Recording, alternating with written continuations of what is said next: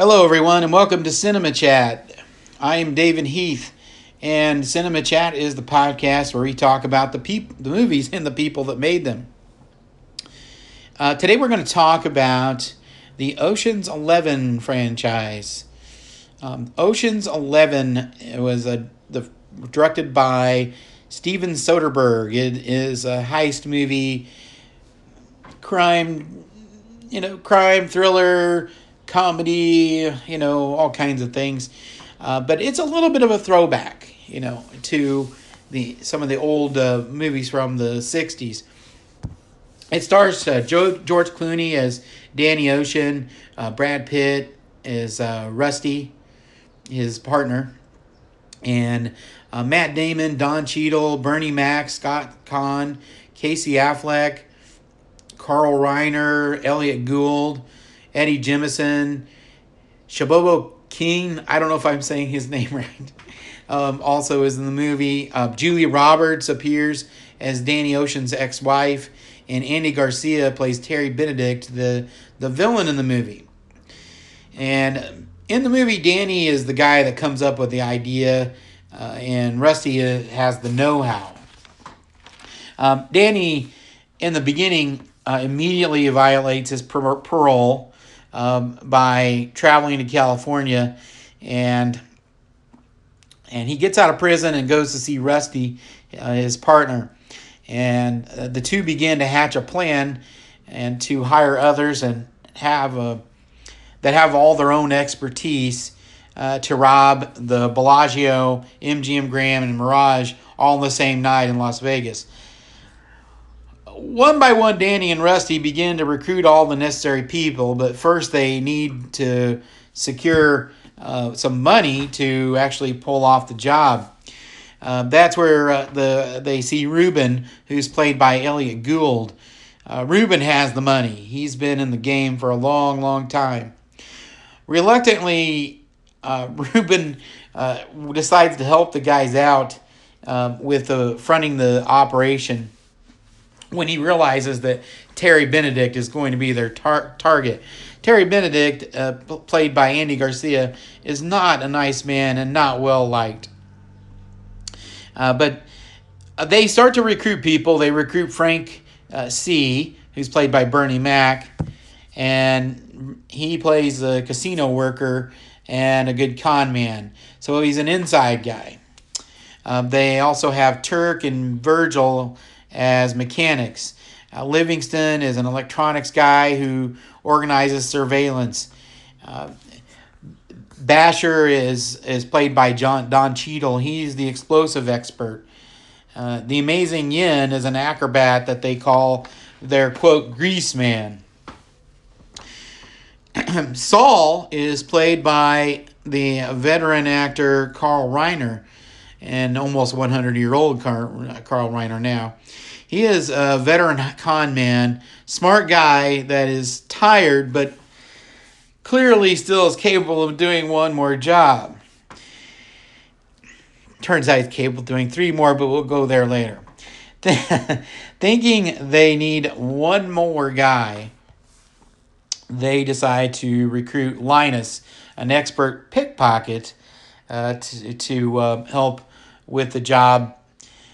Uh, Linus is a pretty good con guy, con man, and he also um, is smart but very ditzy. Uh, the crew is now set, and they make the plan to rob the three casinos all in the same night. The plan is more than complicated, it's more than extremely complicated. It involves intricate passageways uh, that uh, and offer no room for for air. Um, as Saul puts it, again, Saul paid by Carl Reiner, he puts it quite simply. He, he asked Danny, he says, So, say we get by the cage and the security guards there, and down the elevator that we can't use, and past the guards with the guns into the vault that we can't open. Say we do all that. We're just supposed to walk out of there with $150 million with, without getting stopped? Danny offers a simple response. Yeah, So there you have it.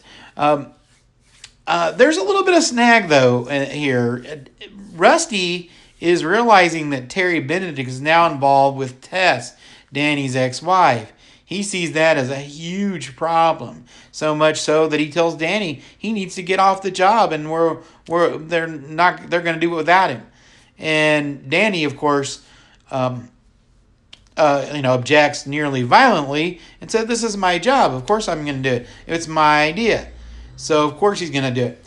Um, we end up with Danny being involved with the heist, of course, and um, uh, Rusty did want him out, but uh, but everybody insisted it's Danny's idea. Let's let him stand.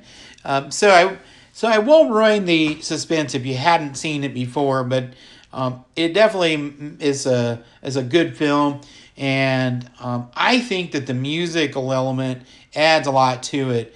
Um, it's very 60s esque, you know. So you know it, it's it's a little bit of a throwback. Um, I don't want to say it sounds like the Austin Powers soundtrack, but it sounds like the Austin Powers soundtrack. it's you've got a lot of of um, newer music mixed in, but it's it's a real classic heist movie from the, the, the 60s that we that used to be some of the movies from the 60s that used to be so great. Uh, Ocean's Eleven was actually a remake of a 1960 film uh, with some of the Rat Pack, uh, Frank Sinatra, Dean Martin, uh, Sammy Davis Jr., Peter Lawford, Joey Bishop, uh, Norman Fell was also in the movie. Angie Dixon Dickinson was also in the movie. Um, the the original though, curiously got bad reviews, despite the acting talent. And the the script was pretty bad and and the and, it, and the actors just couldn't shine through that bad script. The film included a cameo by a young Shirley MacLaine and Red Skelton. The 2001 version got much higher critical acclaim. It's a very interesting dynamic because normally we, we talk about remakes and we think, oh, the the newer. Why do they make remake a movie? Well, they took a mediocre film that had a great idea and made it into a, a great film, and so they thought, well, if we have good people, and of course Steven Soderbergh, a, a Academy Award winning director, was going to be able to get the guys reeled in, and he was going to figure it out, and so. Uh, but I, I do think that the music added a lot to it as well. Uh, but of course, uh, the 2001 version also brought in over 50 million dollars, over 450 million dollars, um, and it correspond the two sequels, which we'll talk about briefly. Ocean's 12 um, added Catherine Zeta-Jones to to the cast, and there's also a cameo with Bruce Willis as himself. Catherine Zeta-Jones plays Isabel, a detective that tries to figure out uh, the the crimes that have been committed, and so she's trying to get to the bottom of some crimes. She she's a Europol, um, and she's really trying to figure out what in the world's going on, and and of course it was Danny and Rusty and the gang that was at the the was the prop they were the perpetrators. And um, the and the funny thing is is that Rusty is involved with Isabel, as we see in the beginning of the film, Rusty and Isabel are a thing. And um, the I think the funniest part of all three movies, and I and I just I just think it's so funny. And maybe people will disagree, but I really love this part of the film. When in at the very beginning of the movie, um, you see a romantic moment with with Rusty and Isabel, Brad Pitt and Catherine Zeta Jones, and they look so happy uh, together. And then he goes to the bathroom, and she's talking to him through the bathroom door, and and says, um, "Yeah, well, I I think I'm I've gotten close to finding uh, these people. I think after we get some DNA, we're gonna find out who they all were." And so, meanwhile, um, 40 seconds ago in the movie, uh, Brad Pitt is sitting there um, joyous and so happy, and uh, he's found this beautiful girl, and, and he's sitting on the toilet and realizing um, I got to get out of here, and and so he within within seconds um, starts to think, and and then he actually ends up um, jumping out the window. I just think that is just an hilarious scene.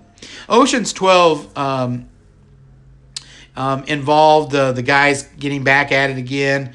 Um, Terry Benedict wanted his money back. The guys gave him half of his money back, and and then they had to go uh, rob somebody to get the other half. Otherwise, Terry Benedict was going to give them.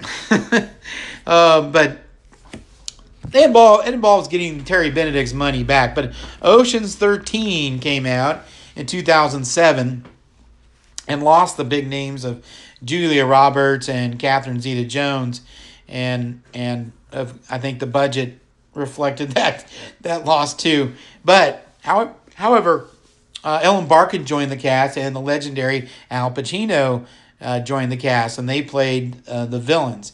Um, this time, um, um, the the guys bring Terry Benedict in on the action, and and since he shares a, a disdain for Willy Bank, the guy played by Al Pacino, um, they um, end up forming a partnership, and it is an interesting one at that.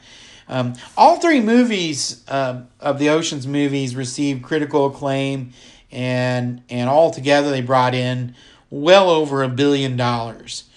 And um, Steven Soderbergh, by the way, says that he thinks that Ocean's 12 was his favorite of the three. And I kind of agree with him. But the critics don't necessarily do that. Um, in the you know, but in the summer of 2018, um, Warner Brothers released Ocean's Eight, and Steven Soderbergh returns to the franchise as a producer, um, and, and the movie's directed by Gary Ross, whereas the other three were all by Steven Soderbergh. And I think there is a noticeable difference. Um, you know, Steven Soderbergh uh, has a style that's just um, unique. Danny Ocean's sister is played by Sandra Bullock, and she's joined by um, a big cast: uh, Cate Blanchett, um, Anne Hathaway, Mindy Kaling, um, Sarah Paulson, Rihanna, um, Helena Bonham Carter, and Awkwafina. Sandra Bullock plays Debbie Ocean, and and she of course is Danny's sister, and and she uses her crew to pull off a heist involving um, a one or they plan a heist involving a 150 million dollar Cartier necklace.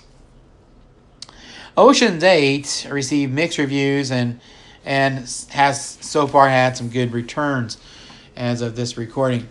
Um, well, uh, that's about all I have for the Ocean's movies.